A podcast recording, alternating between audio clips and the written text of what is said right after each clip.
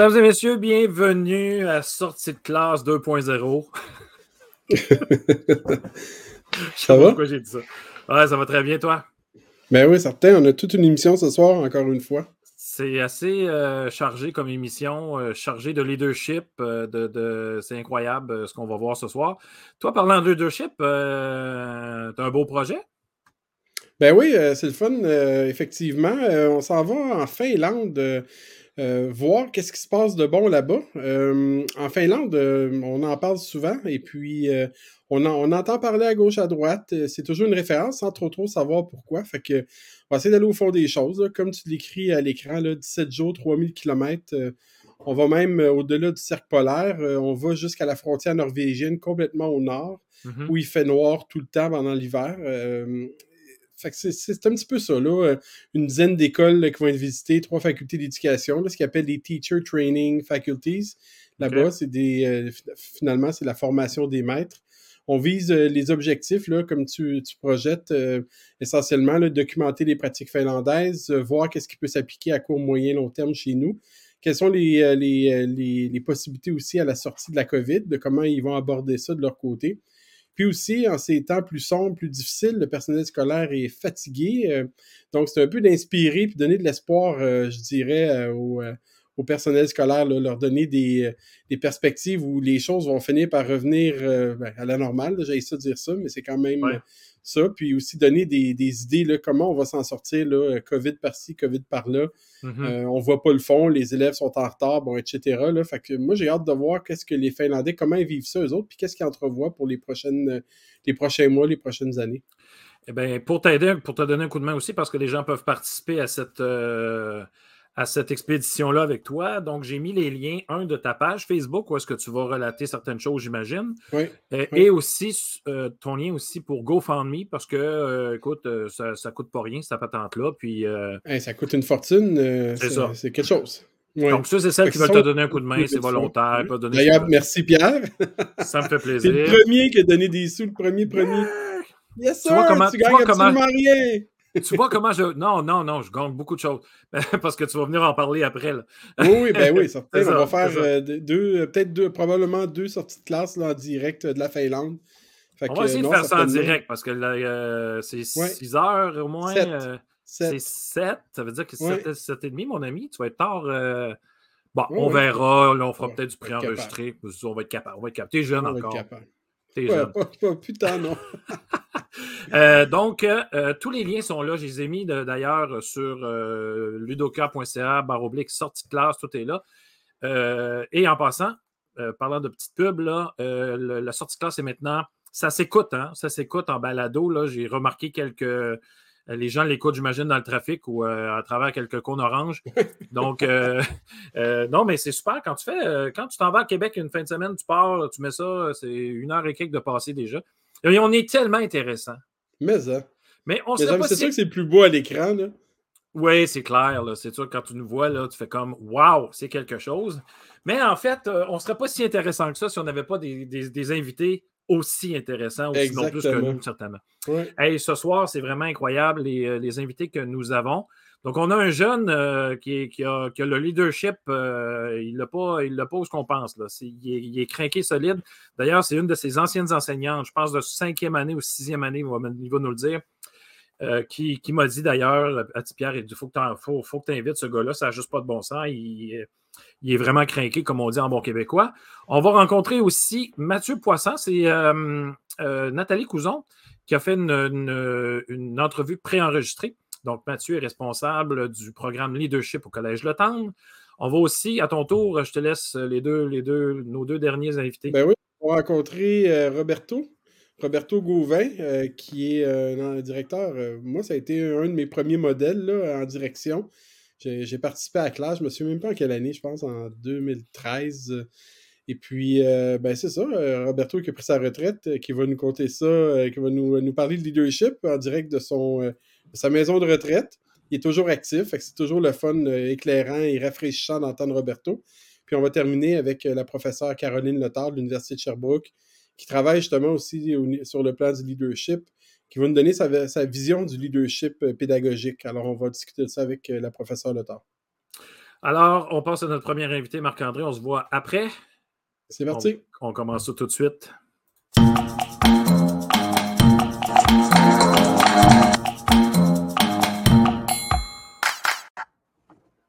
Il y avait un petit retour de son, je pense. bonjour, Mohamed. Bonjour, bonjour. Vous allez bien? Ça va très bien, toi? Très bien, merci. Merci de m'avoir invité pour l'émission ce soir. Ah, ben remercie Sarah. OK. Je, remercie de la remercier encore une fois. Mais ouais, comme, euh, comme tu m'avais dit, dans le fond, je suis en en cinquième, sixième année du primaire. Elle, c'était euh, ma professeure en cinquième année du primaire euh, à l'Académie Saint-Clément. T'étais-tu un bon élève? On peut demander à Mme Sarah après l'émission, mais je me rappelle d'être peut-être à la moyenne, légèrement au-dessus de la moyenne, un petit peu dérangeant en classe. Je parlais beaucoup. mais je dirais que j'étais correct comme étudiant. Somme toute, là, tu étais dans la moyenne des bons élèves. C'est ça, c'est ça. Ben, écoute, euh, pour, pour qu'elle me, me dise, Pierre, il faut que tu invites Mohamed, mhm. tu devais être dans ses bonnes grâces quand même. Oui, mais on est resté en contact justement euh, parce que je suis retourné travailler à l'Académie Saint-Clément en tant que surveillant. Euh, quand j'avais 17-18 ans, j'ai commencé à. C'était pendant les midis, pendant euh, les débuts des vacances, donc dans le mois de fin mai, euh, début juin, en tant que surveillant là-bas, donc avec les étudiants pendant les, périodes du midi. Puis en même temps, je, l'ai vu quelques fois là-bas, elle a pu prendre de mes nouvelles. Euh, puis c'est surtout plus pendant mon parcours secondaire, collégial, que là, j'ai commencé à, à travailler plus fort, puis à développer des petits projets qui, ça, ça a peut-être pu. C'est ça qui a fait en sorte que ça m'a démarqué un peu au niveau de mon, mon cheminement scolaire. Puis, euh, Bon, ben, ben parlons-en déjà. Est-ce qu'au primaire, euh, tu avais ce, ce, on va dire, ce leadership-là euh, d'un bottine? Est-ce que c'était, c'était en toi déjà? Je pense que c'est quelque chose qui s'est développé. j'étais chanceux parce que j'avais une certaine capacité au niveau des sports. Les sports, ça a toujours été super facile pour moi. J'ai toujours été très bon, puis j'apprenais rapidement à en jouer plein. Donc déjà au primaire, je jouais au basketball, au soccer, au volleyball. J'ai touché à plein de sports. Euh, puis, j'étais chanceux, mais j'étais naturellement bon, ce qui a fait en sorte que j'avais un rôle de leader sans mhm. vraiment aller le chercher. Je n'étais pas nécessairement le meilleur leader à ce moment-là. Encore jeune, je n'avais pas encore développé des, capacités. J'étais plus un leader euh, par modèle, en écoutant le coach, en faisant ce que j'avais à faire. Mais c'est vraiment avec le temps que j'ai appris, disons, au, secondaire, quand là, je devais choisir un sport. Je me suis spécialisé plus dans, dans le basketball. J'ai je suis rentré euh, au collège Jean de Brébeuf, j'ai commencé en secondaire 1 au, basket. Puis euh, là, j'ai dû prendre vraiment un rôle de leader parce que là, les coachs, ils s'attendaient à ce que quelqu'un euh, step up, entre guillemets, là, puis qui aille vraiment guider les autres. Et puis je pense que c'est quelque chose qui s'est fait progressivement. Donc, ce, leadership est devenu, j'ai optimisé d'une certaine façon mon leadership pour amener les joueurs à travailler ensemble, à s'améliorer, à à mieux performer en équipe. Euh, mais, ça, c'est tout au long de ton secondaire. Tout au long de mon secondaire, j'ai joué au, basketball. Le secondaire 1 à secondaire 4, j'ai eu certaines difficultés. Euh, avant, avant de me rendre là, je pensais que j'avais une carrière à long terme dans le basket, que j'allais jouer professionnel. Euh, c'était le rêve de, tous les enfants, de jouer dans la NBA. J'ai rêvé à tous les sports, donc FIFA, NBA, NFL, tout ce que j'aurais pu rêver. Mohamed, tant qu'on rêve, on mhm. vit, hein? Je suis d'accord avec vous. C'est ça, c'est ça. Euh, donc là, euh, bon, beaucoup de sport euh, au, secondaire, entre autres. Au collégial, comment ça se passe, ton leadership? C'est ça. En secondaire 4, là, j'ai une grosse blessure au ah. basketball qui a traîné un petit peu les rêves d'aller jouer au, de haut niveau. Exactement. Mais je me suis dit que j'avais encore une chance. Donc, beaucoup de physio. J'ai essayé de, de, me rétablir, revenir rapidement en force. Euh, puis, en même temps, j'essayais de suivre mon équipe, ce qui était vraiment difficile sur le banc. Je trouvais que c'était des ah. choses les, plus difficiles à amener. Je veux compter sur le terrain, je veux jouer, je veux contribuer. Puis, je pouvais faire, j'essayais de faire le plus possible à partir du banc. Puis ensuite, euh, en, son secondaire 5, quand j'ai essayé de revenir, ben, je me suis reblessé. Et là, rendu euh, au collégial, j'étais plus trop sûr parce que j'avais pris beaucoup de retard. Puis en même temps, le collège, c'est tellement le, cégep, c'est tellement une grosse étape.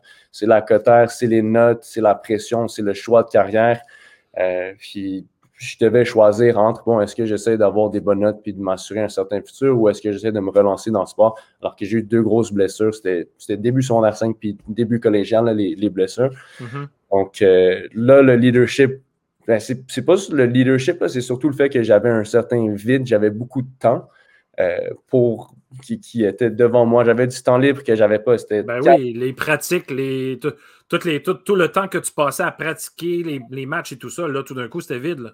Exactement. C'était ça. Ben je devais trouver quelque chose pour le remplacer. Puis je devais trouver quelque chose de productif parce que sinon, j'allais devenir fou à, rien faire. Je pouvais jouer à des jeux vidéo, mais à un certain point, ça arrête hein. c'est ça.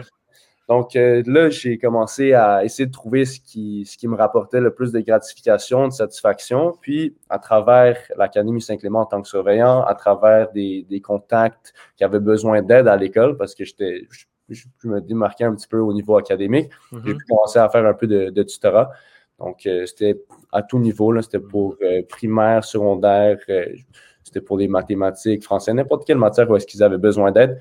Puis là, voyant mon impact que je pouvais avoir sur les jeunes, ça, ça m'a fait ouvrir les yeux. Puis je me suis dit, ça, j'adore ça. Il faut que je développe cette, activité. Il y a un créneau là, là, il y a quelque chose là.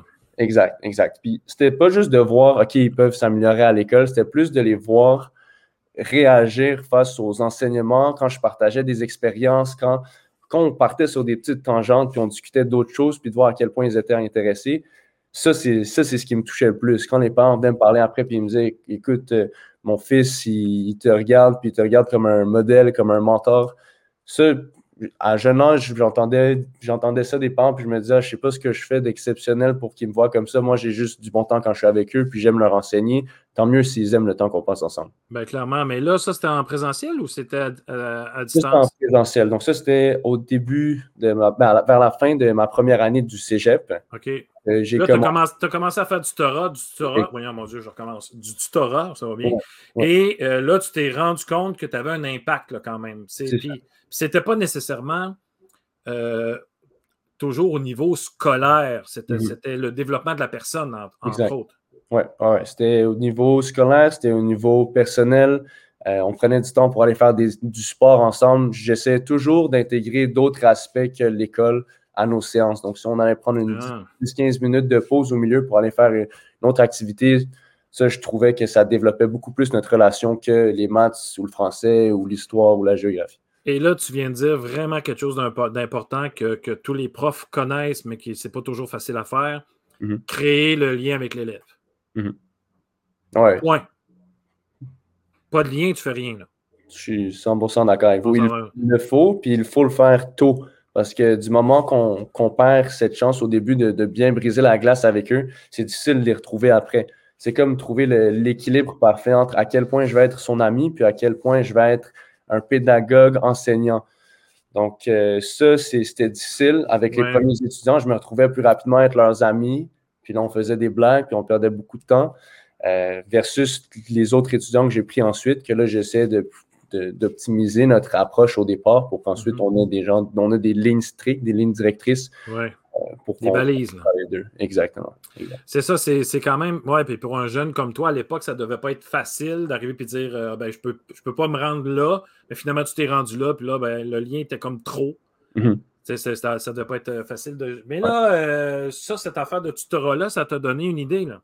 Ouais. Ensuite, c'était quand j'ai vu que la demande était trop grande puis que j'avais juste plus de temps à travers mes propres études collégiales. Mm-hmm. Il fallait que je trouve d'autres gens pour participer à ce projet-là. Donc, au début, j'ai engagé des amis qui étaient euh, proches puis qu'ils avaient pas nécessairement de l'expérience, mais que je savais qu'ils feraient des bons tuteurs. Donc, qui sont bons à l'école, qui sont bons avec les jeunes, euh, qui sont dynamiques, puis qui, qui peuvent avoir cet aspect de mentor également. C'était vraiment sur ça que je voulais mettre l'accent quelqu'un qui, peut servir de modèle pour les générations plus jeunes.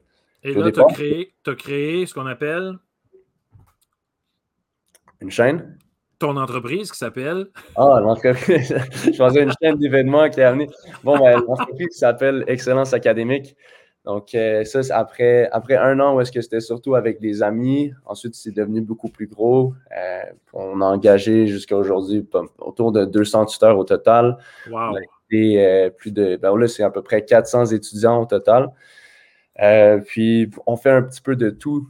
Donc, euh, puisqu'on a vu l'impact que ça pouvait avoir, puis la facilité de, avec cette crédibilité de partir des nouveaux projets, c'est encore plus facile d'aller aider un plus grand nombre de personnes. Là, tout récemment, on travaille sur un projet euh, pour les admissions au cégep, ben, mm-hmm. pardon, les admissions universitaires, euh, des programmes contingentés comme en médecine, médecine dentaire, pharmacie.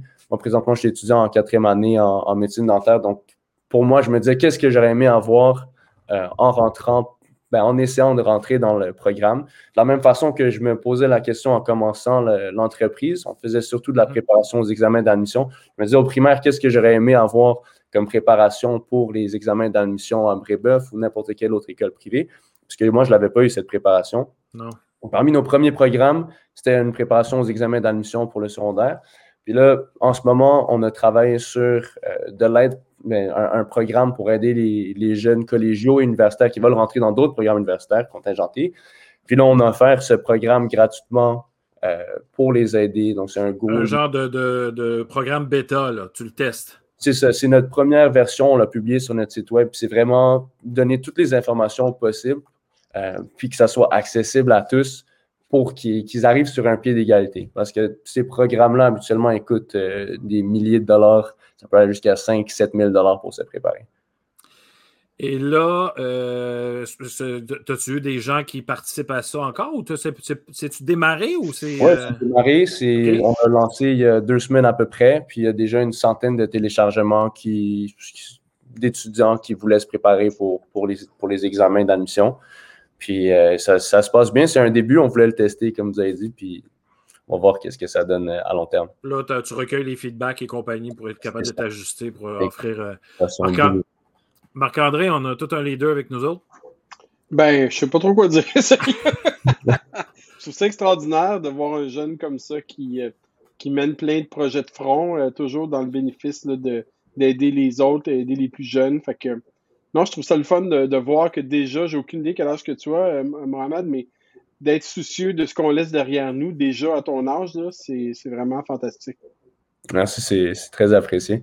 Et voilà Nathalie qui a mis l'adresse euh, Excellence académique. Merci beaucoup Nathalie pour le lien. Mais le lien est aussi, euh, c'est pour ça que j'ai mis tantôt sortie de classe, Ludoka, barre oblique sortie de classe. Le, ton, le lien pour ton, ton, entreprise est là. Mais Mohamed, est-ce que présentement tu, tu travailles, je veux dire uniquement, c'est déjà beaucoup, là, mais tu travailles uniquement sur euh, excellence académique. Là.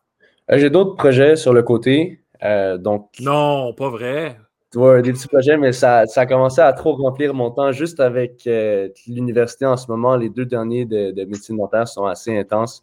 On a de la clinique tous les jours, donc juste à essayer de, de, gérer les excellences académiques, ça devenait beaucoup. Mais en été, j'ai essayé plein de petits projets. Je voulais me lancer dans le e-commerce parce que c'était extrêmement populaire. Et pourquoi pas? Puis, ça avait quelques sites web qui n'ont pas fonctionné, d'autres euh, qui avaient mieux fonctionné. Donc, des, des, petits projets par-ci par-là que j'essaie de faire juste, juste pour satisfaire ma curiosité, disons, entrepreneuriale. J'aime ça, partir des projets, partir des n'importe quel petit programme, puis le faire progresser. Puis c'est vraiment ça qui, qui m'amène une, source de satisfaction. Mais de toute façon, euh, le mieux, c'est de l'essayer, hein? Ouais. Si ça ne fonctionne pas, on fait un autre projet, puis on n'en parle plus. Puis exact. Donc, ceux qui font rien, euh, ils ne peuvent pas s'apercevoir si ça fonctionne ou pas. Mhm. Toi, tu dis, moi, je le laissais de toute façon, go. C'est ça. Excellent. Euh, écoute, euh, Mohamed, je, je, suis. Ah, mais j'avais une dernière question. Ça m'a passé par la tête tantôt. Est-ce que la pandémie a fait monter vos chiffres d'affaires? Je dirais que oui. Mais bizarrement, parce qu'au départ, on, on, voulait charger moins cher pour les services en ligne parce qu'on faisait beaucoup d'en personne du primaire au collégial, puis les parents aiment vraiment ça quand on a ce, contact. Puis là, on n'avait plus le choix. Il fallait, fallait aller vers le en ligne. Puis au départ, ça a créé une chute énorme dans, le chiffre d'affaires, justement, parce qu'ils ne voulaient pas. Ils ne croyaient pas au, ah. Mais quand ça a commencé à. C'était le seul choix qu'ils avaient, puis ils voyaient qu'il y avait beaucoup de difficultés et qu'ils ne voulaient pas prendre trop de retard avec euh, la pandémie. Ils ont commencé à revenir vers nous. Puis là, on a eu beaucoup de nouveaux clients qui voulaient justement rattraper le retard en été. Et, là, tu as augmenté tes prix? non. on a gardé un rabais jusqu'à aujourd'hui pour nos séances en ligne. Le but, avec ce projet-là, ce n'était pas de, maximiser les, profits, c'est vraiment de maximiser notre impact. Je pense qu'on a les, les prix les moins chers pour une, assez, pour une entreprise de tuteur avec une certaine envergure, c'est nos prix qui sont les moins chers, alors que la qualité des tuteurs est exceptionnel. exceptionnel. C'est vraiment notre processus de sélection, c'est la même chose que les admissions dans des programmes contingentés universitaires. On fait des, mini-entrevues, on fait des mises en situation, on va chercher des critères spécifiques, euh, puis on en engage très peu, alors qu'on a des listes d'attente de clients qui sont très longues. Donc, ce n'est pas, pas une question d'engager n'importe qui pour aller répondre dans la demande. C'est vraiment, on veut suivre nos principes. C'est ça que j'allais dire, en fait. Tu n'engages pas euh, n'importe qui. Il faut vraiment que ça rentre dans les critères. On parlait de mentorat tantôt. Ça, je pense que c'est vraiment important pour toi. Je pense que c'est important tout court. Pas besoin d'un bac pour savoir ça. Mais je pense que tes critères sont vraiment, vraiment très, euh, j'allais dire stricts, mais bien définis, mettons, disons pour ça. Et, tu, tiens à ça. 100%. Je pense que c'est ça qui nous a permis d'avoir juste des bons témoignages pendant les, les quatre dernières années qu'on a aidé des étudiants. Mohamed, c'est vraiment un plaisir de te rencontrer. Euh, Sarah avait raison. C'est un plaisir de, te rencontrer aussi. Merci euh, d'avoir écouté, Sarah. merci Mohamed. Écoute, je vais te souhaiter bonne, bonne chance. Je ne sais pas si j'ai envie de te souhaiter bonne chance ou bonne continuation dans tes projets. De toute façon, toi, euh, tu essaies des affaires. Quand ça ne marche pas, tu te revires de bord, puis euh, on essaie d'autres choses. je pense que ça ressemble à ça. Un peu le bonhomme que j'ai avant de moi. Mm-hmm. Je pense que ça ressemble à ça. Merci beaucoup de ta présence, Mohamed, à l'émission. Et puis, si tu as d'autres projets que tu as le goût de venir nous faire connaître, euh, j'aime-toi pas, tu, sais comment me rejoindre maintenant. Ça, va plaisir de, ça va nous faire plaisir de te recevoir. Parfait, je vais, je vais rester en contact. Excellent. Merci beaucoup, Mohamed. Merci, salut. Oui, salut. Bye. C'est beau, hein? Non, mais j'aurais pu le laisser parler. Il, était parti, hein? oh, il était parti, le jeune homme. C'est incroyable, c'est incroyable. Je vais faire, euh, je vais faire intervenir Nathalie, tiens. Bonsoir, Allô? Nathalie. Bonsoir, ça va bien, les gars? Ça va très bien, toi? Oui, ça va bien, ça va bien, oui. Assez inspirant, le jeune homme. ah, et je t'ai épuisé, là. Ah. J'ai soif. Je vais boire de l'eau, là, mais qu'on parte l'enregistrement. Non, mais c'est vraiment incroyable. Euh, et moi, ce qui me dérange, ben, pas, dans le, personnage, là, mais ce qui me dérange, c'est qu'il y en a plein de jeunes comme ça. Il y en a plein. Et, on ne les voit pas nécessairement. Puis l'émission, justement, Sortie classe sert à ça en, mm-hmm. en, passant.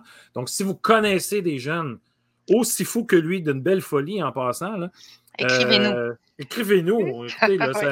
Mais, là, mais là euh, commence à être le fun parce que on commence à être booké jusqu'à la fin décembre. Hein. Ah, intéressant. Oh, ça commence à être le fun. Là, de, je pense que Marc-André, soit que tu dors ou que ta caméra est gelée. Non, non. Non. Tout là, moi. non, il est calme. Il t'écoute. Il est calme. hey, euh, donc, Marc-André, je vais te, je vais te, je vais te dire bye bye parce que Nathalie va nous présenter euh, son invité de ce soir. Nathalie. Oui. Alors, ce soir. Qui, est-ce qu'on rencontre ce soir? Ce soir, on rencontre un de mes collègues euh, du Collège Le Tendre euh, qui mhm. s'appelle Mathieu Poisson et qui est responsable du programme de leadership entrepreneurial responsable, euh, qui est notre, notre, je dirais, notre programme à l'école, avec lequel on essaye d'accompagner nos élèves durant les cinq années du secondaire. Et euh, voilà, donc euh, Mathieu, il a une belle équipe euh, qui travaille avec lui. et puis, ben, on a, on a repensé aussi toutes les, toute la façon de faire à cause aussi de la, de la pandémie, parce que mmh dans notre dans le programme de leadership entrepreneurial, nos élèves, on les emmenait à l'extérieur de l'école euh, vivre des euh, camps de jour, en fait, euh, pendant deux, trois jours. Donc, chaque niveau du secondaire avait la chance de partir pour développer d'autres compétences que des compétences académiques. Donc, mmh l'idée, c'est de de développer un, un être global. Donc voilà. Donc pendant la pandémie, c'est sûr qu'on n'a pas pu faire les séjours. Euh, parce que euh, évidemment on pouvait pas. Hein. pouvait pas. Donc on a repensé euh, comment on pouvait travailler donc à l'intérieur de l'école d'une autre façon et puis là on est en train de, de progresser dans toute ce dans ouais, puis là le, la j'ai quasiment envie de dire la normale, mais là, on ne sait plus c'est quoi qui est normal. Ça commence à revenir tranquillement. Là. Il y a des mmh assouplissements là, au, niveau, au niveau sanitaire. Donc, ça devrait aider un petit peu le programme. Ouais. Mais Mathieu donc euh, va nous parler de leadership euh, scolaire, de sa vision. Et euh, c'est quelqu'un avec qui j'adore travailler, qui est d'une grande profondeur, en tout cas qui réfléchit, qui est très humain Vous mm-hmm. les allez voir. Et puis, c'était un plaisir de discuter avec lui pendant une quinzaine de minutes de leadership. Excellent. Donc, on envoie ça maintenant. Merci, Nathalie. À tantôt. À tantôt.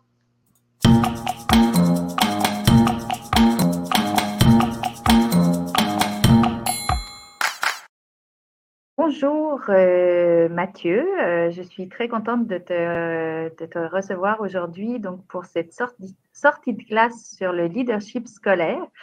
Euh, donc c'est la thématique de ce soir et je vais en fait, je t'ai contacté parce que tu occupes un, un poste au collège Le Tendre en lien avec justement le leadership. Donc, euh, j'aimerais ça que tu commences par te présenter.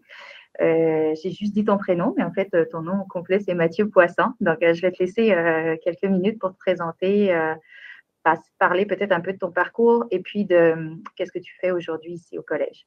Ben, déjà, merci Nathalie pour, l'invitation. moi, des occasions de discuter sur le leadership, je, suis toujours, je suis toujours très, très content. Euh, écoute, mon, parcours à moi est vraiment euh, atypique. Je me retrouve en, dans le milieu de l'éducation euh, sans être passé par la formation des pédagogues puis des maîtres. moi, je suis un, produit du, service social, donc des sciences humaines, mais j'ai une, une, grande expérience en loisirs. Et j'ai, j'ai euh, dans mon parcours, toujours travaillé avec la jeunesse. Que, que ça a été ma clientèle ou que ça a été euh, mon personnel, euh, j'ai toujours eu à, à, accompagner, former, développer des jeunes entre 4 et 17 ans. je suis, je suis un, un apprenant de cœur. Moi, la, ma curiosité, c'est ce qui, ce, qui est, ce qui est mon moteur. J'aime apprendre à connaître l'humain. Euh, puis, euh, je suis euh, au Collège Le Tendre depuis 2018 comme responsable du programme de leadership entrepreneurial responsable. C'est une vision qu'on a des élèves au Collège Le Tendre comme acteurs de, de leur chemin de vie.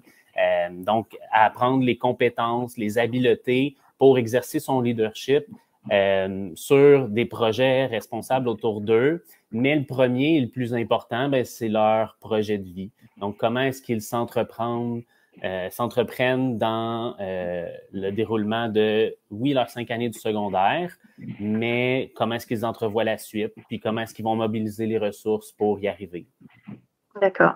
Et toi, si tu avais à définir ta vision du leadership, qu'est-ce que tu pourrais nous partager? Parce que c'est euh, large, le leadership. En effet, puis il y a un petit ménage peut-être à faire. Euh, quand on parle de leadership, il y a comme une conception très générale qui veut que euh, le leadership, ce soit une influence. Euh, c'est quelque chose qu'on voit dans l'apanage des chefs d'équipe, des gestionnaires. C'est quelqu'un qui a un, un, fort impact sur les, les personnes euh, autour d'elle ou pour un grand nombre de personnes. Dans, dans notre travail, on a, on a fait, nous, euh, moi et mon équipe, là, euh, euh, quelques ateliers avec des élèves, puis on leur a demandé qu'est-ce que eux, comment eux définissaient le, le leadership. puis souvent, les exemples qu'ils nous donnent, c'est des personnes autour d'eux, donc leurs parents. Ils voient le leadership de leurs parents, de leur entraîneur sportif. Ça ressort souvent.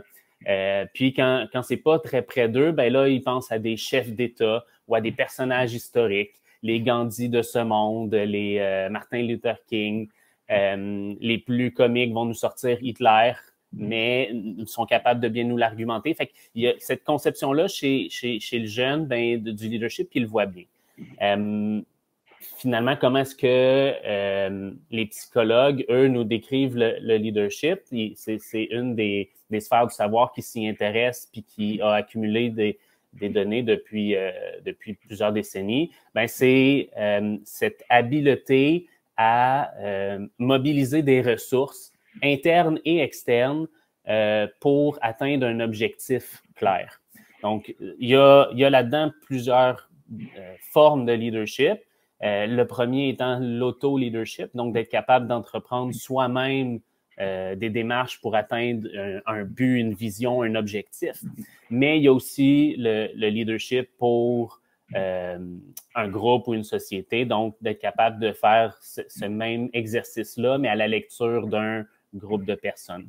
Moi, je me campe un petit peu dans, cette vision-là du leadership. Euh, puis j'irai un peu plus loin. Pour moi, le leadership, c'est une, une habilité qui se veut au service de l'autre. Euh, James C. Hunter a un, livre excellent là-dessus, euh, le leadership serviteur, de Serving Leadership, et, euh, et où on, on reprend la, la, pyramide généralement habituelle qu'on a en gestion, là, avec une direction qui, qui, a des ressources, puis on l'inverse. Donc, le leader, c'est celui qui est là pour soutenir les personnes avec qui il travaille, pour être capable, est-ce qu'un client reçoive un, bon service ou que les, nos élèves puissent se développer? Fait que, euh, c'est un peu ma vision à moi du leadership. Dans ce que j'entends, en fait, ce qui est intéressant, c'est qu'il y a, il y a le leadership, comme tu disais, pour soi-même, puis il y a le leadership pour les autres. Mais en fait, ce que je comprends, c'est qu'on ne peut pas faire l'un sans l'autre d'une certaine façon. Oui, exact.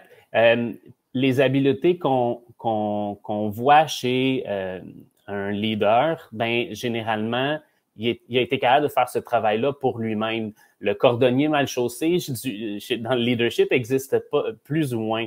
Euh, c'est donc c'est quelqu'un qui a une très bonne connaissance de lui, de ses limites. Puis c'est comme ça qu'il sait comment euh, bien s'entourer.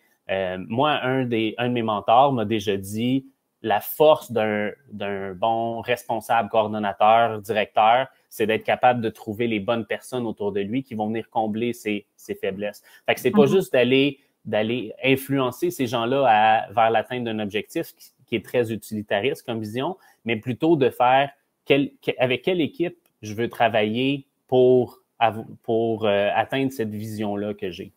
OK.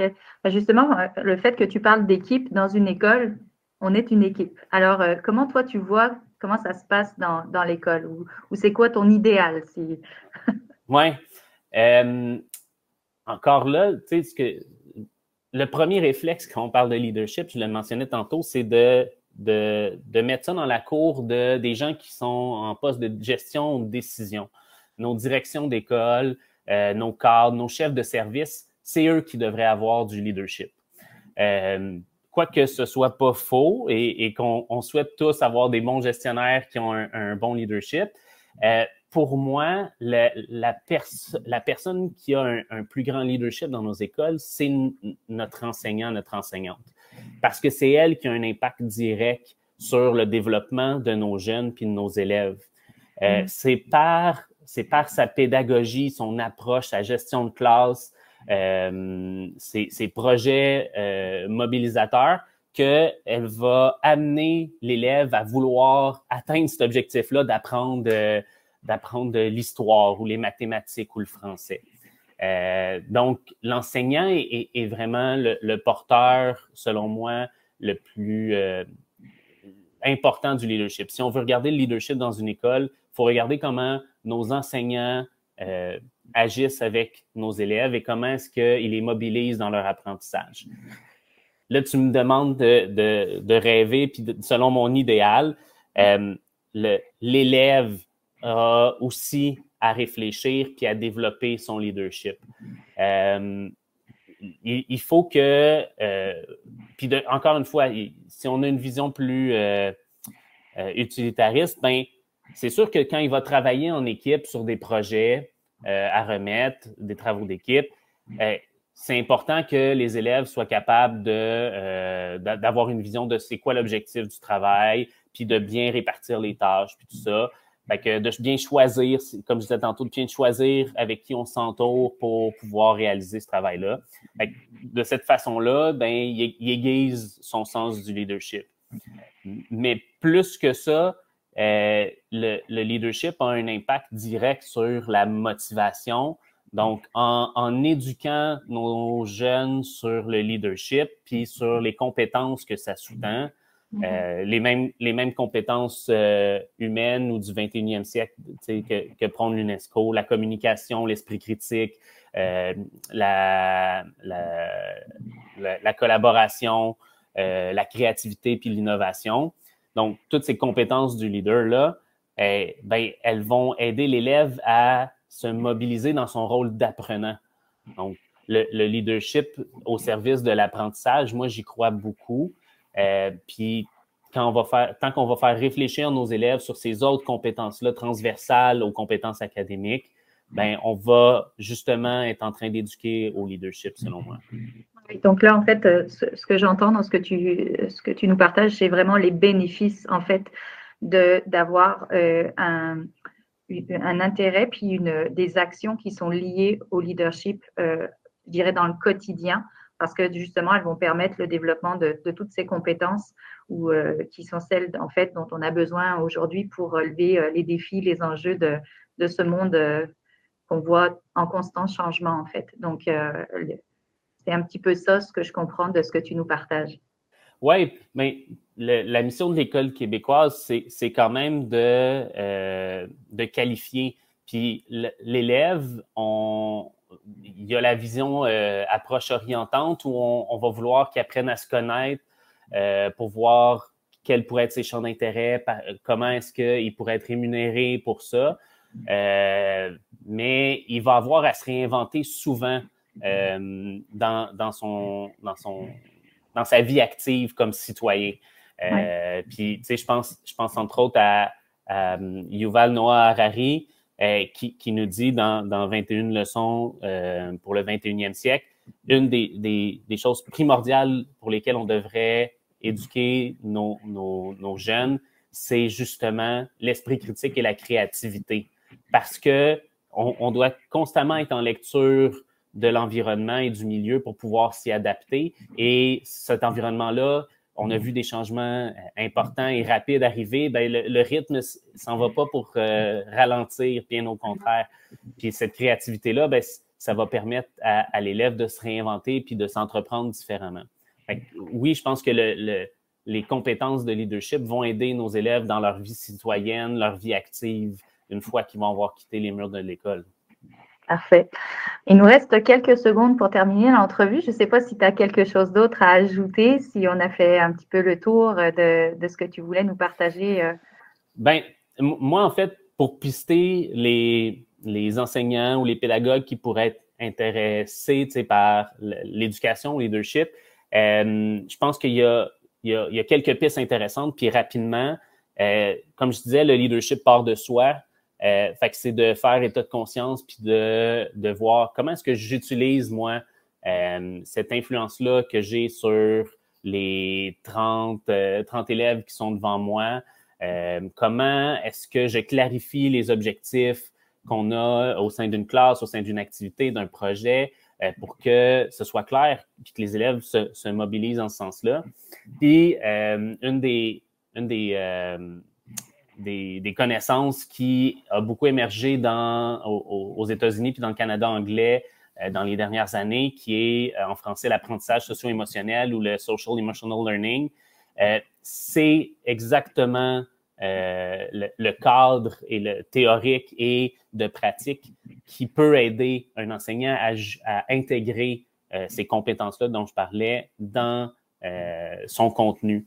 Mm-hmm. de, travailler la conscience de soi, la conscience sociale, les habiletés relationnelles, l'autorégulation, puis la prise de décision responsable, ben, on, va outiller l'élève euh, à développer son leadership. Parfait. Ah, je trouve ça super intéressant. Je te remercie vraiment pour euh, ce petit moment passé en ma compagnie. Et puis, euh, j'espère que nos auditeurs ce soir vont apprécier aussi ton intervention. Et sur ce, ben, je te souhaite une belle fin de soirée merci beaucoup, Nathalie. Merci pour l'invitation. Merci. À la prochaine, Mathieu. À la prochaine. Bye bye. Tout un programme. Ouais, hein? Wow! Ouais, le, le leadership comme euh, une, euh, une disposition, hein, euh, être, un, être un leader, comme dirait Marius Bourgeois. Tout le monde peut être un, peut être un leader. Peut être un leader. J'ai retenu trois choses. Euh, esprit critique et créativité, donc l'importance de ces deux euh, compétences-là, euh, là, là, là, mm-hmm. présentement. C'est pas dans 10 ans, dans 20 ans, c'est maintenant. Mm-hmm. Beaucoup d'entreprises, d'ailleurs, focus beaucoup plus là-dessus que sur le diplôme, mais il faut faire attention à ce que je dis là. faut pas minimiser l'impact du diplôme. Pas ça que je suis en train de dire. Je sais pas toute l'école parce que vous êtes créatif, vous avez un esprit critique. Pas ça que je suis en train de dire. ça, et entre autres aussi, l'impact que le prof a sur ses élèves. Ouais. C'est pas, c'est pas, euh, c'est pas à mettre de côté cette histoire-là. Non, puis euh, ce que je trouve intéressant aussi dans ce que euh, euh, ce que présentait Mathieu, c'est tout tout l'aspect de entretenir, élever sa la, élever sa conscience de soi, entretenir un dialogue avec soi-même positif, tu sais avoir aussi un rapport aux autres. c'était c'était vraiment intéressant, tu sais dans l'estime, la mentalité de croissance aussi, et puis dans, dans ce qu'il a abordé aussi là, du leadership serviteur, là, dans le fait que finalement, tout seul, on n'est pas grand-chose, là, mais dans la relation qu'on entretient avec les autres, c'est là qu'il y a quelque chose qui se, qui se crée et qui devient... Euh, euh, ben, qui devient profitable et, euh, et, et, prometteur aussi. Donc, ça, je trouvais ça intéressant. Vraiment. Marc-André? Ben moi, j'ai beaucoup aimé la, la, Puis on va en reparler tantôt avec la professeure Letard, là, mais la question du la conscience d'être conscient de son influence. Mm-hmm. Euh, souvent, on pense que le leadership en éducation, notamment, puis même ailleurs, c'est que on est un leader parce qu'on mène des personnes, alors qu'en réalité, c'est pas tout à fait ça. Ce qu'on veut, c'est être conscient de son influence, puis savoir qu'on mène, mais à travers l'influence, donc de façon détournée. Euh, moi, c'est ça que j'aime. J'aime vraiment. Euh, ça me. je, dirais même que souvent, on veut mener à, un point tel qu'on prend pas le temps de réfléchir à l'influence puis euh, à l'ascendant qu'on peut avoir sur les autres. Fait que si on veut, essentiellement, si on réfléchit, on veut que les jeunes euh, développent euh, certains sens d'empowerment à quelque part. Donc, ça veut dire que ça prend du leadership qui va outiller les jeunes à être autonomes. et ça veut dire que les, les, les leaders doivent agir un peu de la même façon également. Alors, euh, j'aime ça, la question de la conscience de soi, la l'aspect réflexif aussi. Oui, puis je, pense, aussi qu'il faut, faire attention quand on parle de mener, là, on mène beaucoup plus en agissant qu'en parlant. Mm-hmm. Tu sais, c'est par le modèle, hein, souvent, là, que le leader se. tu sais, comme euh, tantôt, euh, Mohamed disait, il dit. Il dit J'ai mené l'équipe parce que j'avais des qualités aussi de, sportif. Mm-hmm. C'est pas, pas nécessairement parce que c'est lui qui gueulait le plus dans la chambre. Tu sais. Mm. Un peu comme Michael Jordan, d'ailleurs, il disait. Ce qui, est, ce qui, est, intéressant aussi dans ce que tu dis, Pierre, puis que Mathieu euh, disait, puis Mohamed aussi, c'est qu'en fait, c'est la connaissance de toi qui va faire aussi, puis hein, ça fait du lien sur ce que Marc-André disait aussi, une meilleure connaissance de toi va justement te permettre de mieux définir ton, euh, ton champ d'influence et donc d'être, euh, d'avoir ce, ce, leadership auprès des autres et au, vis-à-vis de toi-même aussi. Nathalie, écoute, c'est toujours un plaisir de te rencontrer. Euh, viens faire ton tour, tu sais où ce qu'on est. Hein? Euh, ben, oui. Nous sommes, euh, on n'est pas dans les bureaux de Radio-Canada, mais on est quand même là. On a, on a, on a, une cote, là. On, a vraiment, on est vraiment coté maintenant. Merci Nathalie pour ta participation encore comme collaboratrice. C'est vraiment génial, les entrevues que tu fais. C'est vraiment génial le, le, le, fait que tu sois là aussi pour présenter et puis jaser un petit peu l'avant et l'après entrevue. Eh ben, Merci beaucoup. ça me fait plaisir. Et puis, Marc-André, on se retrouve après nous autres avec euh, M. Euh, Roberto Gauvin. Oui. Tout de suite après ceci. Merci, Nathalie. Bye bye. Brouille Boutier met au service de la communauté scolaire et de la petite enfance sa passion de la pédagogie et son expertise technique pour vous présenter des outils qui contribuent au développement global des enfants. La nouvelle plateforme bbpédago.ca propose du contenu exclusif développé par des spécialistes des domaines disciplinaires sous forme de vidéos. Vous y trouverez une foule de capsules gratuites sur des sujets pédagogiques pertinents et du contenu premium pour vos besoins en formation continue bbpédago.ca, c'est la plateforme vidéo incontournable du monde de l'éducation. Visitez-nous sur bbpédago.ca.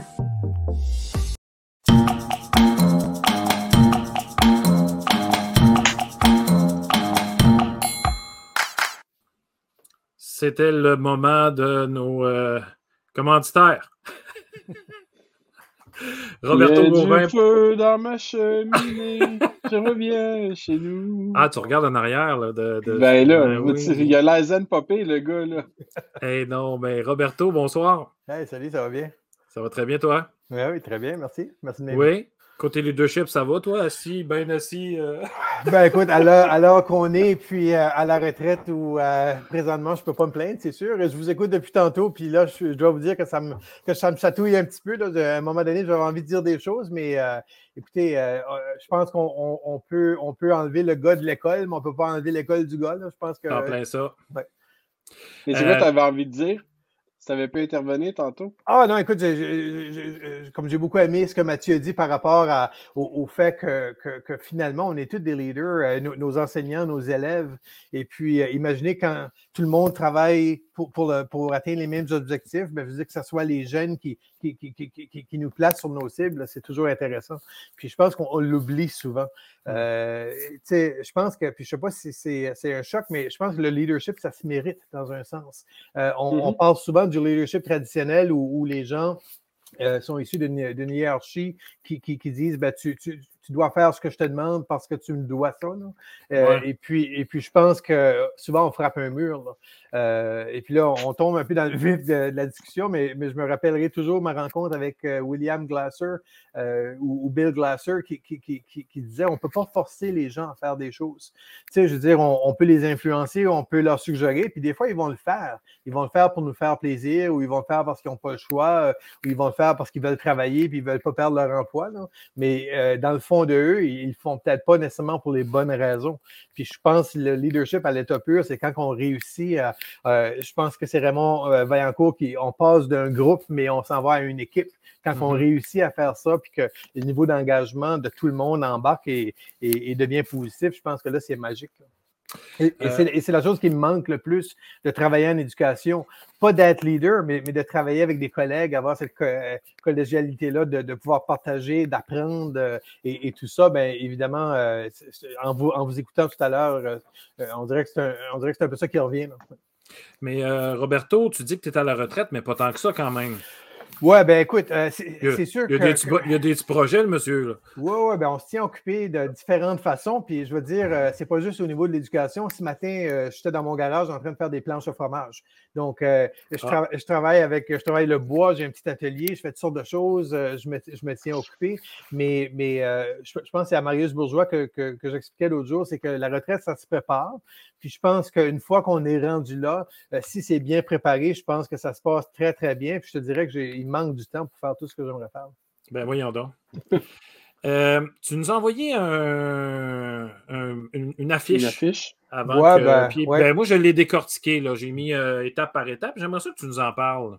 Ben écoute, c'est un peu en préparation avec ce soir. J'ai essayé de mettre sur papier un peu, un peu des idées. Puis ça, c'est quelque chose que j'avais appris de mon ami Mario Asselin. Euh, on, on, essaie de laisser des traces en éducation. Donc, nous, on, probablement vous êtes au courant, mais on blogue depuis, je pense, c'est 2004. Là, on, on, partage des choses sur les blogs et tout ça. on, a fait le, on a fait le colloque à Claire à la suite de, de la publication de un billet sur le blog. Donc, ça fait partie un peu de, de, mes gènes là, de, de, leader d'essayer de laisser des traces. Puis encore une fois, ce n'est pas, euh, pas la réponse euh, fantastique à toutes les questions, mais moi, au niveau du leadership en éducation, c'est un, je, pense, je pense que c'est là que j'essayais d'emmener les gens ou, ou c'est là que j'essayais d'être comme leader. Mm-hmm. Puis j'ai tout le temps dit aussi que je pense que j'ai été le meilleur leader une journée avant de prendre ma retraite parce que, parce que tu apprends à tous les jours. Euh, des fois, on se fait mettre à notre place par, euh, par nos profs, par nos gens, par nos élèves. On apprend. Puis là, des fois, c'est là qu'on voit si on est têtu ou si on est capable de plier sur nous-mêmes et, mordre la poussière et, se, relever. Puis être un leader, ben, c'est pas toujours facile, on le sait. Hein. Je veux dire, euh, nous, moi, puis je dis nous, moi, moi et mon épouse, on est tous les deux dans l'enseignement. On a pris notre retraite notre retraite quelques mois avant le début de la pandémie. Ce n'était pas, pas en fonction de la pandémie. Euh, on avait décidé bien avant ça, mais, mais c'est juste que je, vous regarde aller en éducation tout de suite, c'est pas évident. Euh, on n'a pas beaucoup de repères. Euh, je, pense, je, pense que, je pense que c'est beaucoup une zone grise par rapport à ce qu'on fait, ce qu'on ne fait pas. Puis, puis, en tout cas, je vous lève mon chapeau parce que ça ne doit pas être évident, ça ne doit pas être facile. Euh, mais je vais revenir à ton affiche. Quand tu parles de favoriser, ben, juste de même, parce que là, il va falloir que je te gère, là, parce que tu, tu, tu, parles. C'est un peu hyperactif de nature, vous savez. Bon, on aime ça, on aime ça, on aime ça. Euh, favoriser, favoriser l'émancipation. Bon, ben écoute, si on les prend un par un comme ça, là, moi j'avais eu la chance de passer, euh, je vais dire, euh, trois quarts de journée avec, avec Normand Baillargeon. Et puis, euh, vous, connaissez probablement Normand. Puis ceux que ça intéresse, on avait, on avait réalisé un podcast, moi et lui, là, donc juste à faire une recherche, c'est sur SoundCloud, si je ne me trompe pas. Et puis, j'ai eu la chance d'être son, son conducteur pendant, pendant cette journée-là parce qu'il était au Salon du livre de la péninsule acadienne. Et puis, quelqu'un savait que, que, que, je suivais un peu les travaux de Normand et tout ça. Et puis, moi, il m'avait impressionné beaucoup dans une entrevue, à Tout le monde en parle, où, l'éducation, c'est, on essaie de libérer les jeunes. C'est-à-dire, on, essaie de leur donner euh, les outils, finalement, pour, pour, prendre se prendre en main. Puis, j'ai, souvent eu l'occasion euh, de réfléchir au fait que que, des fois, je me demande si l'école, on n'est pas en, train d'essayer d'avoir un système traditionnel, c'est-à-dire on aimerait que tous les jeunes soient des, médecins, des avocats et, des ingénieurs. Euh, je, pense, que comme, euh, leader pédagogique, comme parent, parce que moi j'ai des enfants aussi, je pense qu'il faut voir l'école au-delà de ça. Et puis, euh, j'ai eu la chance de rencontrer Mark Prinsky aussi deux fois une fois à Claire, puis une fois, je crois que c'était deux ans passés. Et puis, dans la discussion que j'ai eue avec lui, c'est qu'on n'aura pas le choix d'avoir des écoles qu'on nomme traditionnelles mm-hmm. parce qu'il y a des gens qui veulent ça. Et puis, euh, malheureusement, c'est que l'école traditionnelle, on le sait, elle ne répond pas aux besoins de tous les jeunes. Mm. Et puis, et c'est de là que moi, je viens. C'est-à-dire que si on veut libérer les jeunes. On parle beaucoup au Québec dernièrement de la pensée critique et tout ça. Ben, si on veut vraiment aller vers une éducation qui libère, je pense qu'il va falloir qu'on ait un leadership qui va favoriser l'émancipation, mais pas juste des jeunes, des enseignants avec qui on travaille euh, et des autres directions d'école. C'est qu'on a souvent tendance à, vouloir faire des choses, mais à garder nos vieilles façons de faire. Et puis, euh, généralement, ça ne fonctionne pas toujours bien comme ça je veux te parler de faire confiance, qui est, à mon avis, euh, je l'aurais quasiment mis en premier, en fait, mais euh, ça va. Il n'y a pas d'ordre dans ce que tu viens de nous, dans ce que tu vas nous dire, nous dire ce soir. C'est. C'est une nécessité, là. Oui, puis, puis je serais même d'accord avec toi, puis même j'y ai pensé après parce que je te dirais que faire confiance aux gens, euh, c'est ça qui a été le plus le facteur le plus déterminant pour moi ou avec les succès qu'on a vécu lorsque j'étais au centre d'apprentissage du Madawaska, puis je tiens à dire que c'était un travail d'équipe on, a vraiment, on a vraiment vécu de belles choses ensemble comme, comme, comme groupe et puis euh, et comme équipe. Et puis, l'idée de faire confiance, ben, c'est pas seulement de dire aux gens je vous fais confiance, mais ben c'est que ça se rapporte dans nos actions aussi.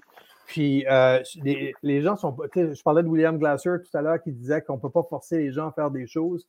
Ben, lorsqu'on leur fait confiance, euh, c'est sûr que des fois, ça ne sera peut-être pas fait exactement comme nous, on aimerait que ça soit fait. Ça ne sera jamais fait comme nous, on voudrait que ça soit fait. Et, c'est correct comme ça. Et il faut, il faut l'accepter. Puis l'autre chose aussi, c'est qu'on bâtit euh, sur, cette confiance-là. Puis à un moment donné, ce qui, est intéressant, c'est que comme leader, comme, comme personne dans l'équipe, on recule, on regarde les gens faire, puis les décisions se prennent par elles-mêmes. Tu sais, je vais tout le temps me rappeler un directeur général qui m'a appelé par rapport à, à, à c'était quoi ma, ma, règle concernant la sortie des élèves lorsqu'il fait froid. Ben, j'ai dit, on n'a pas de règle pour ça. Ben, il dit, ouais, mais c'est-tu à moins 15 ou c'est-tu à moins 7? Ben, j'ai dit, non. J'ai dit, l'adulte qui est dehors, il, est une personne de confiance, puis il va prendre la bonne décision. Si c'est trop froid, il va les rentrer parce que dans d'autres écoles, c'était à moins 14, mais il avait oublié que le facteur vent, des fois, faisait que c'était encore plus froid. Moins 28, oui. Voilà. Ça fait que, tu sais, à un moment donné, il faut, faut traiter les gens avec intelligence. Puis lorsqu'on paye des gens euh, qui ont un, un, bac ou une maîtrise en éducation, ben, je veux dire, je pense qu'ils sont capables de prendre les bonnes décisions. Puis, je veux dire, de toute façon, s'ils décident de rentrer les élèves à la cafétéria, pour mon exemple, ben, c'est eux quand même qui vont les surveiller. Ben oui. Euh, tu sais, à un moment donné, je pense qu'il faut arrêter de couper les cheveux en quatre. Puis, mm. il, faut, il faut se questionner par rapport à, à nos styles de gestion puis je pense que des fois, euh, on n'ose pas le faire. Mais c'est difficile parce que c'est pas juste nous qui n'osons pas le faire. C'est les personnes aussi qui n'osent pas le prendre. Hmm. Parce que le leadership, là, ça se, ça se délègue, mais il faut que ça se prenne aussi. Ouais. Et, euh, tu sais, je veux dire, euh, des fois, j'ai le téléphone sonne, ouais, on va-tu dehors? Ben, pourquoi vous m'appelez pour la récréation? Ben, il hmm. pleut un petit peu. Hmm. Tu sais, c'est comme si le monde attendait que je dise, OK, on va dehors. Non, on va pas dehors. Alors, je pense que, comme tu dis, ils sont capables de prendre cette ben décision-là, puis on leur fait confiance. Fait qu'il y a une question de donner ce leadership-là, puis il y a, l'autre côté, le prendre également. Mais souvent, les enfants, c'est eux autres qui veulent y aller dehors, qu'il pleuve ou qu'il fasse froid. Là. demande-leur demande -leur pas, tu as ta réponse. Et, c'est un, peu comme la prise de risque. On demande souvent à nos enseignants de prendre des risques, mais je veux dire, s'ils se trompent, on, leur tombe dessus. Fait les gens sont assez, euh, assez brillants pour savoir que, OK, ici, dans notre culture, si je me trompe, je vais, je vais me faire rentrer dedans, donc euh, on ne prendra pas de risques ou on va, prendre, on va prendre des risques au minimum. Donc, lorsqu'on dit aux gens, prenez des risques, ben, on vit avec les conséquences, puis on les accompagne là-dedans. Communiquer une vision. Oui. Puis ici, je ne sais pas si vous avez remarqué, mais j'ai fait exprès de. C'est pas euh, communiquer sa vision. Parce mhm. que moi, j'en ai eu comme, comme, comme éducateur, puis, euh, tu sais, moi, j'ai travaillé un petit peu avec Rosé Morissette, puis euh, j'ai appris à me connaître comme leader, comme, comme personne aussi beaucoup. Et, et, ça l'a sorti avec le fait que je voulais développer constamment une posture d'innovation. Donc, quand, quand j'étais à l'école, quand j'étais à mon travail, quand j'étais enseignant, euh, je voulais tout le temps améliorer. Les... Donc, donc, ça faisait partie un peu de moi, ça. Maintenant, ce n'est pas, pas ma vision à moi que je veux imposer dans, dans mon école ou dans mon organisation, mais c'est plutôt notre vision. Nous, on est ici pourquoi? Puis ma vision, ben, elle fait partie de la vision des autres personnes aussi. c'est tout le temps une discussion qu'il faut avoir. Puis ça serait simple hein, de peser sur un bouton et de dire voici ce qu'on va faire. Mais, mais, mais, non, puis des fois, ça prend plus de temps. Mais je pense que c'est important de lorsqu'on s'entend comme, comme groupe ou comme équipe sur, sur une mission, sur une vision, ben, qu'on on, y va de fond. Et là, tes affaires sont assez interreliées, merci. Parce que, tu sais, mm. si je dis communiquer une vision, les, si les gens ne font pas confiance, ils ne communiqueront pas la leur. Mm. Puis si tu ne veux pas émanciper les gens, ben, tu vas leur dire ma vision, c'est ça, fait que fais-le peut-être toi. Oui, oui, ben c'est ça. Puis, l'autre affaire, c'est que souvent, dans certaines cultures organisationnelles, il y a ce jeu-là qui se joue. Là. Et puis, euh, tout est beau, tout est bon, il n'y en a pas de problème. Mais je veux dire, quand on gratte, euh, souvent, les gens ne sont pas heureux, les gens font des choses qu'ils n'aiment pas vraiment faire, mais ils le font parce Tu vois, donc, donc moi, ce qui, ce qui, ce qui est important, c'est que les gens qui viennent à l'école, puis là, je parle de l'école comme directeur d'école, ben, puis je parle des élèves, je parle des, enseignants, les employés, les, non-enseignants, ben, qui, qui, contribuent, puis qui, qui, trouvent justement leur chemin aussi. Là. C'est plus facile à dire qu'à faire. Là, hein, Clairement. Ouais. Mais moi, je pense que c'est une question d'humilité aussi, parce que si tu acceptes, toi, Roberto, en tant que leader de ton école, en tant que direction, donc, euh, on sait qu'il n'y a pas de de lien nécessairement entre le rôle de leader et le poste qui est occupé au sein de l'école, mais on s'attend à ce que la direction soit leader quand même. Donc, si toi, en tant que directeur, tu acceptes de, mettre de traiter ton propre leadership sur le même euh, piédestal, si on peut dire, sur le même niveau que ceux des collègues avec qui tu travailles, bien, quelque part, tu donnes confiance, tu inspires cette confiance-là. Puis, euh, comme je l'écrivais dernièrement, puis je, Madame Lothar, à qui on va parler tantôt, euh, présentement, on, fait, on travaille ensemble, là, pour un cours à l'université, puis j'ai écrit dans, mon travail, j'ai tweeté aussi, c'est que c'est plus facile, puis j'ai réalisé ça en lisant les, textes qu'elle m'avait proposés, c'est plus facile d'exiger le respect puis la, confiance ben des, autres que de l'inspirer. Hmm. Fait que ça, c'est un, un, défi là, en soi pour, pour, les, pour les leaders d'inspirer la, confiance plutôt que de l'exiger. Oui, je suis totalement d'accord avec toi. Donner un sens à ce qu'il y a à faire dans l'organisation. Ben, écoute, moi, je te, dirais, puis j'en parle pas souvent, là, mais c'est une des raisons que j'ai pris ma retraite, puis je considère que j'ai pris ma retraite à un, âge quand même assez jeune. Là, à 53 ans, j'ai décidé de prendre ma retraite. J'ai mon dernier jour de travail, je, je, venais d'avoir 54 ans. Euh, c'est qu'à un moment donné, si ça fait plus de sens ton niveau d'engagement, de motivation n'est pas là. Et puis, euh, au niveau, au niveau de, des gens avec qui tu travailles, il faut que ça fasse un sens. Euh, mm-hmm. si on fait quelque chose, je vous parlais tantôt de la règle pour sortir dehors ou pas, là, il faut que ça fasse un sens à quelqu'un.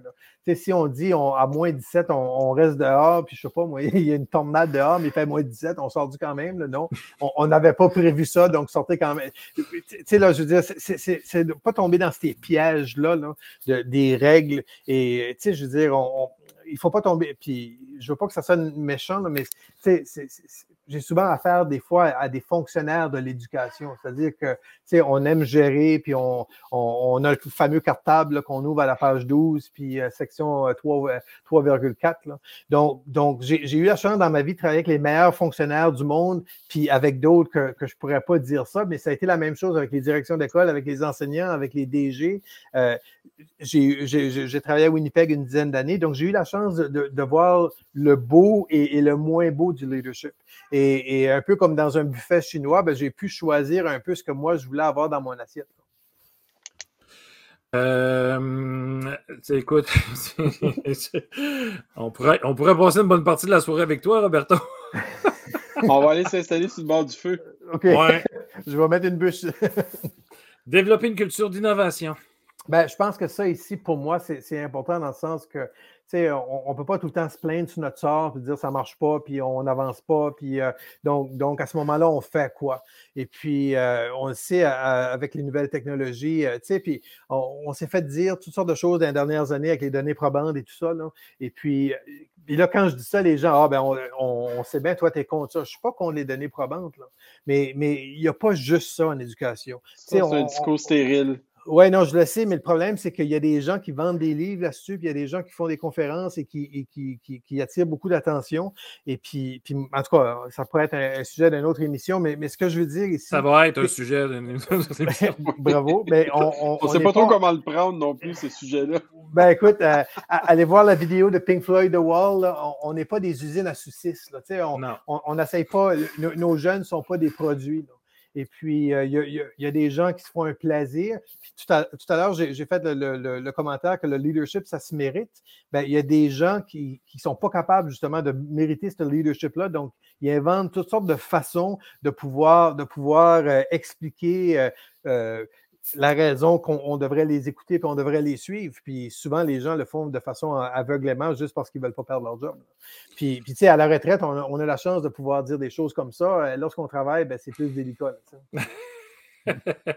on t'invite à toutes les émissions. Euh. oh, non, on l'a vu celle-là. Euh, prendre soin. Ah, ben celle-là, là, je l'aime particulièrement. Ben, ça, c'est à la suite d'une rencontre que j'ai eue avec Frédéric Lenoir. Vous connaissez probablement. Euh, et, le bonheur. Puis, euh, ouais, le bonheur. Puis, il a écrit aussi euh, La philosophie en éducation et tout ça. et puis, je l'avais rencontré justement à Québec. Et puis, j'ai posé la question. J'ai dit, Monsieur Lenoir, on quitte nos emplois, moi et vous, là, puis on ouvre notre propre école, puis on, fait quoi? il dit, ben, premièrement, on prend soin de la tête, on prend soin du, du corps, puis du cœur.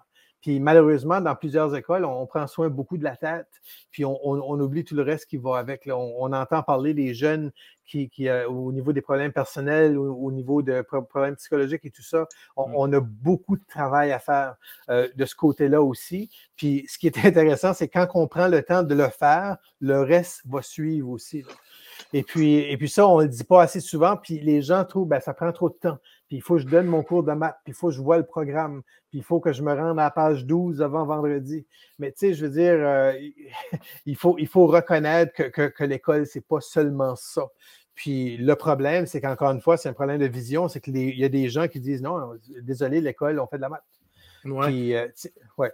Mais, mais euh, j'ai l'année passée, la, ben, en fait, la saison passée de cette émission-là, je, je, recevais Jean-Pierre Conan, qui est un prof belge qui, lui, qui était dans une école privée, mais qui a décidé de faire une classe inclusive. Là, je disais, ouais, mais donné, euh, le programme.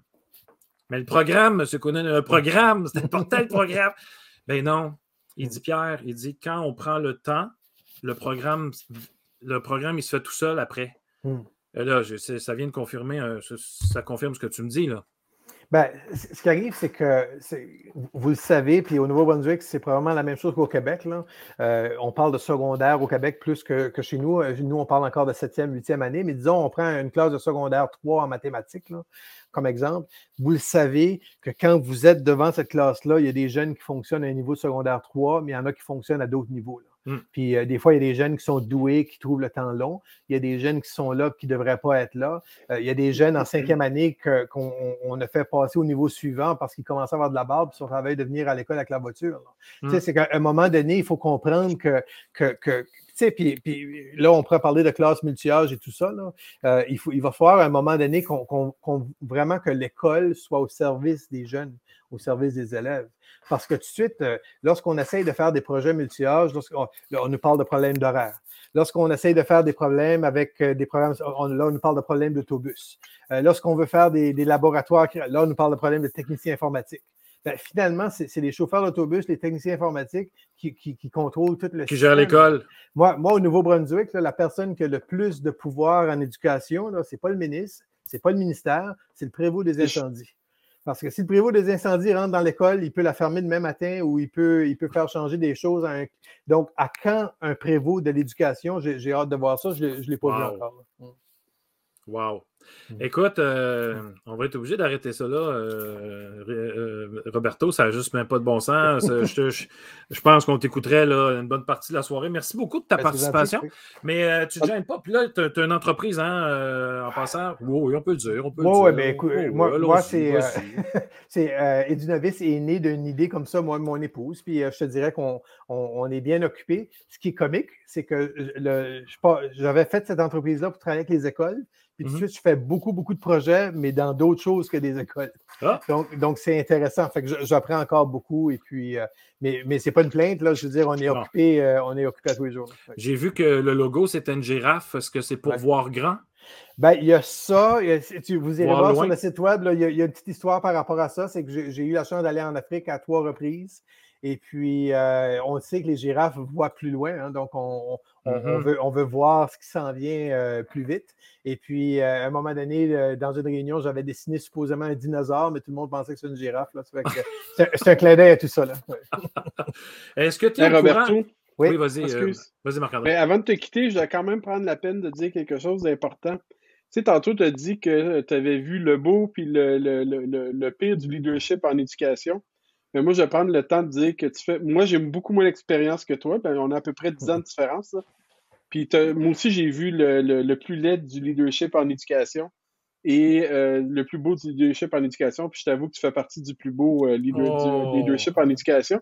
Quand j'ai commencé directeur en 2009, si ma mémoire est bonne, euh, à un moment donné, j'ai assisté à une, une formation, je me souviens même pas où. Je me souviens juste que Sébastien Stas, tu dois connaître Sébastien. Oui, oui. Euh, puis euh, on était ensemble. Puis à un moment donné, il y a quelqu'un qui a posé une question sur les modèles, justement. Tu sais, c'est qui votre modèle, vous autres, en direction? Puis Sébastien, il dit, ben, j'en ai pas, moi, de modèle en éducation. Tu sais. Puis j'ai fait comme, hey, c'est vrai, c'est qui ça, mon modèle en éducation? Fait que pendant 3, 4, 5 ans, j'ai su qu'est-ce que je voulais pas être comme leader ou mm-hmm. qu'est-ce que je voulais pas être comme directeur.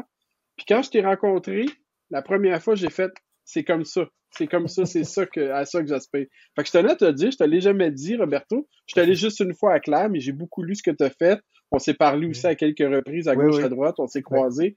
Mais euh, écoute, je te souhaite une bonne retraite, puis je voulais te remercier pour euh, ce que tu as laissé derrière toi euh, aussi, là, même si on est dans deux provinces différentes, ton influence, ton ascendance, ton ascendant, pardon, je, te dirais que ça, va bien au-delà des, frontières. C'est super gentil. Puis moi, je continue de vous suivre. Hein.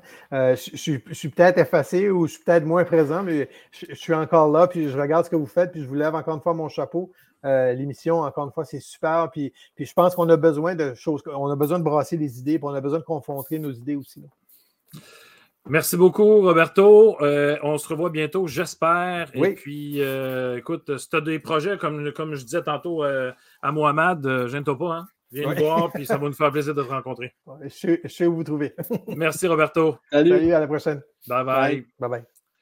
Alors, Marc-André, je te laisse avec ton invité, Mme Caroline Lotard. Oui, j'attendais juste qu'elle ouvre sa caméra parce que je voyais qu'elle ne l'avait pas ouverte. Et je te laisse, puis on se retrouve après. À tantôt. Oui.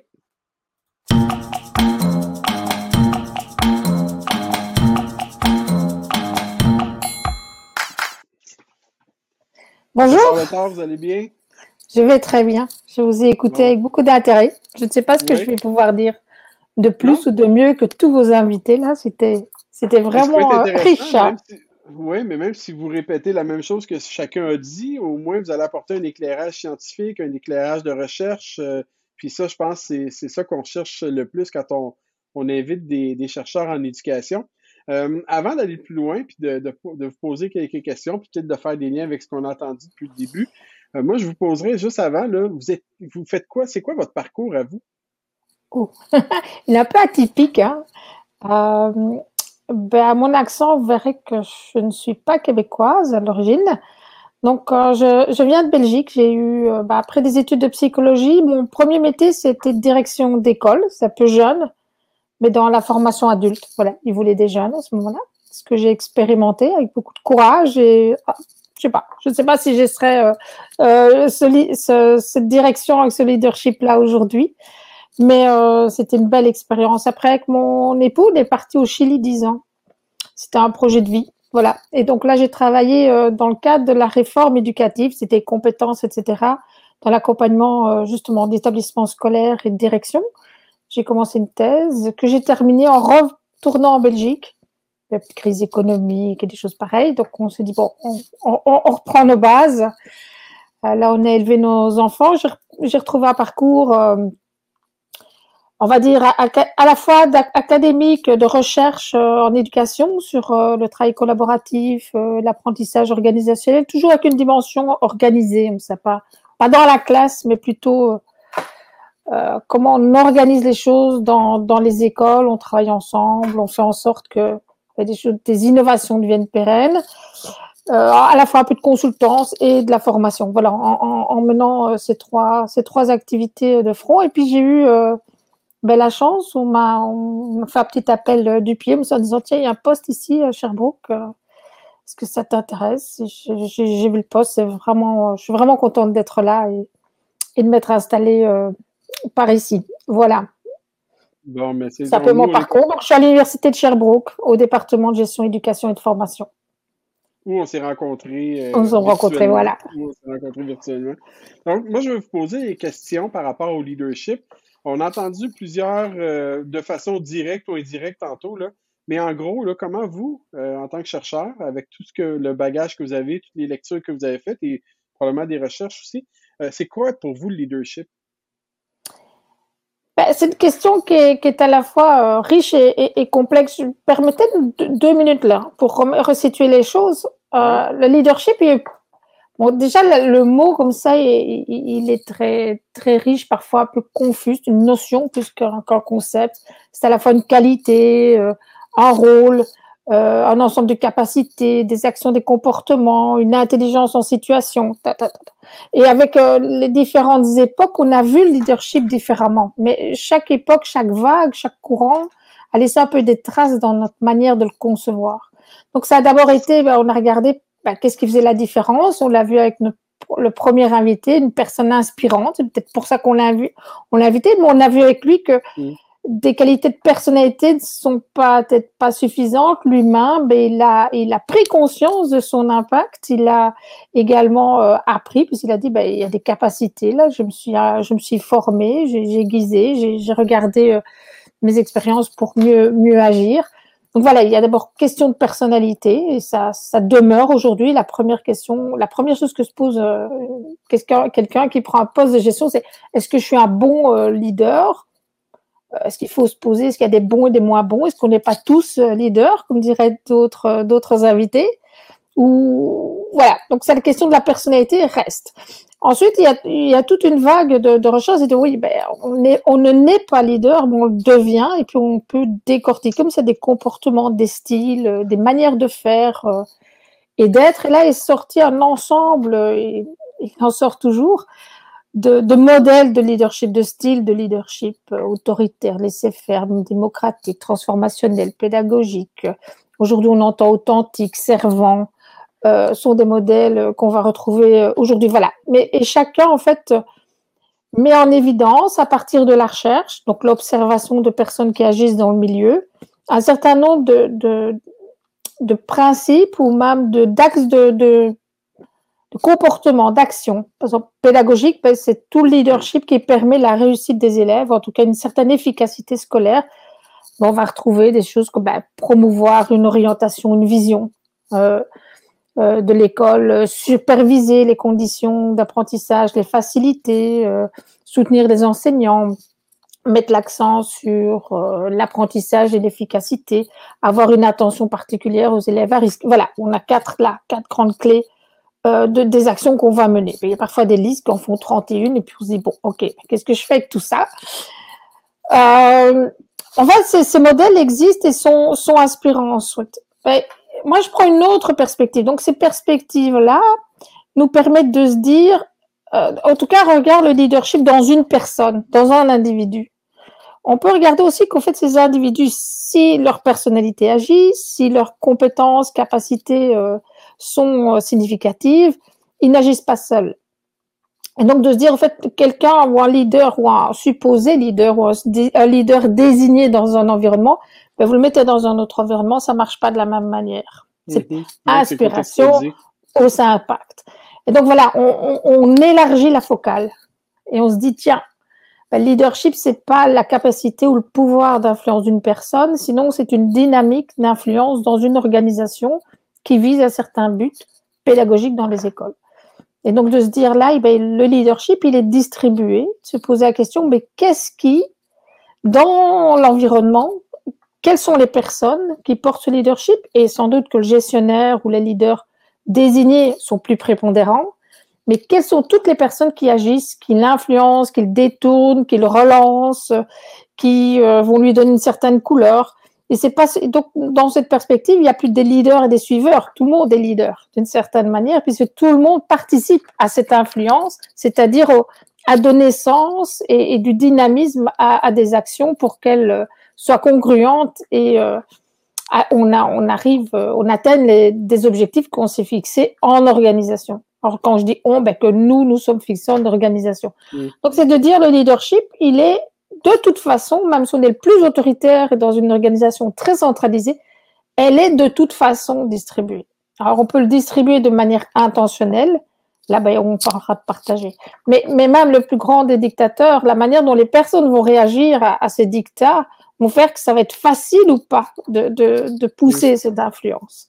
Donc, voilà. Autrement dit, il y a toujours une certaine, un certain partage, une certaine distribution, mais il reste à savoir comment, c'est ça qui, qui, nous intéresse.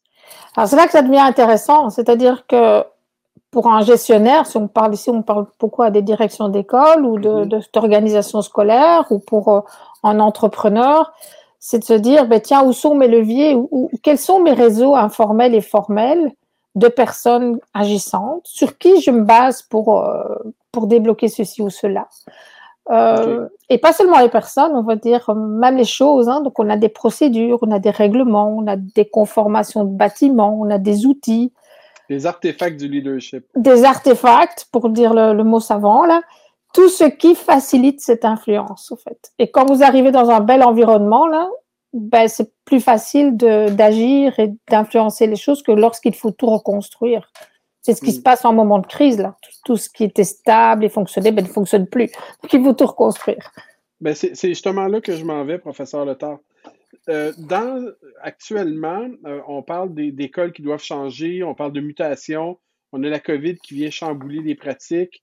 On avait déjà, on abordait déjà la question là, de, la, de, la, transformation des pratiques pédagogiques, pédago-numériques avant la COVID. Moi, j'ai goût de vous demander quel genre de leadership est-ce qu'on a besoin dans les écoles d'aujourd'hui? Alors, euh, la question est très intéressante. Alors, soit on prend un peu le leadership de crise ou ouvert, on a envie de dire, une nouvelle normalité. Je ne sais pas si on reviendra à la normalité d'avant. c'est une autre question. Cas, l'idée, c'est que d'abord, les leaderships évoluent et que bien même avant euh, la crise de la Covid, qui n'est pas la crise de la Covid, au fait, qui est la crise de nos organisations qui se sont désorganisées à cause de la Covid. Donc, c'est bien, il faut bien faire. Donc, l'idée, c'est de se réorganiser. Oui. Et même bien avant cette, cette, cette crise, mais on parlait de, de, de, de société complexe, d'accélération de la société, de. De, de milieu vical, volatile, euh, incertain, euh, je sais plus le mot là, euh, ambigu et complexe, etc. Et donc, c'était déjà dans, dans l'air du temps. Là, la crise a mis un accélérateur, oui, comme un accélérateur de, de tout ça.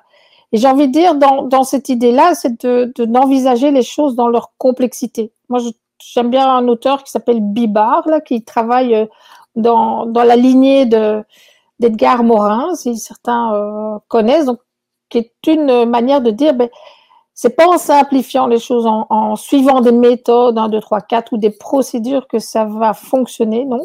C'est de se dire, ben, la complexité est un état de fait, euh, ce n'est pas un défaut. Euh, embrassons-la, travaillons, on a un certain nombre de compétences, faisons confiance à nos compétences, à notre intelligence de la situation, dont votre le précédent euh, comment invité à si bien témoigner. Euh, c'est en situation, là il fait froid, on rentre les élèves ou pas, euh, c'est en situation avec une intelligence de la situation, mais parce qu'on a un ensemble de connaissances, de compétences, de relations, de d'informations qu'on peut à un moment donné prendre les bonnes décisions.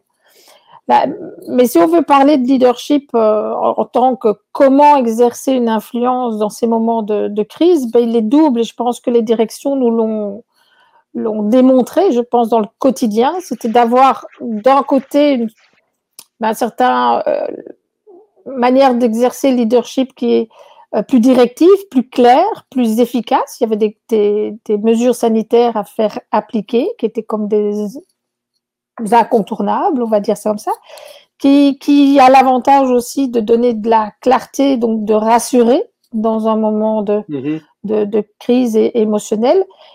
Et en même temps, j'ai envie de dire, donc c'est une question de, de balance et d'équ- de tension, de balance et d'équilibre. Un leadership qui était plutôt, on va dire, euh, humain, euh, de, sou- de soutenir les personnes, d'écoute, euh, aussi de donner euh, de l'autonomie aux, aux personnes pour qu'elles créent au- à l'endroit où elles sont, dans un principe de subsidiarité, ben, des bonnes solutions euh, au bon moment. Et donc, c'est à la fois être directif et donner de l'autonomie. Donc, ce que je comprends, c'est que dans une... Excusez-moi de vous interrompre, Ouais. parce que je pense que ce que vous dites, c'est quelque chose d'important.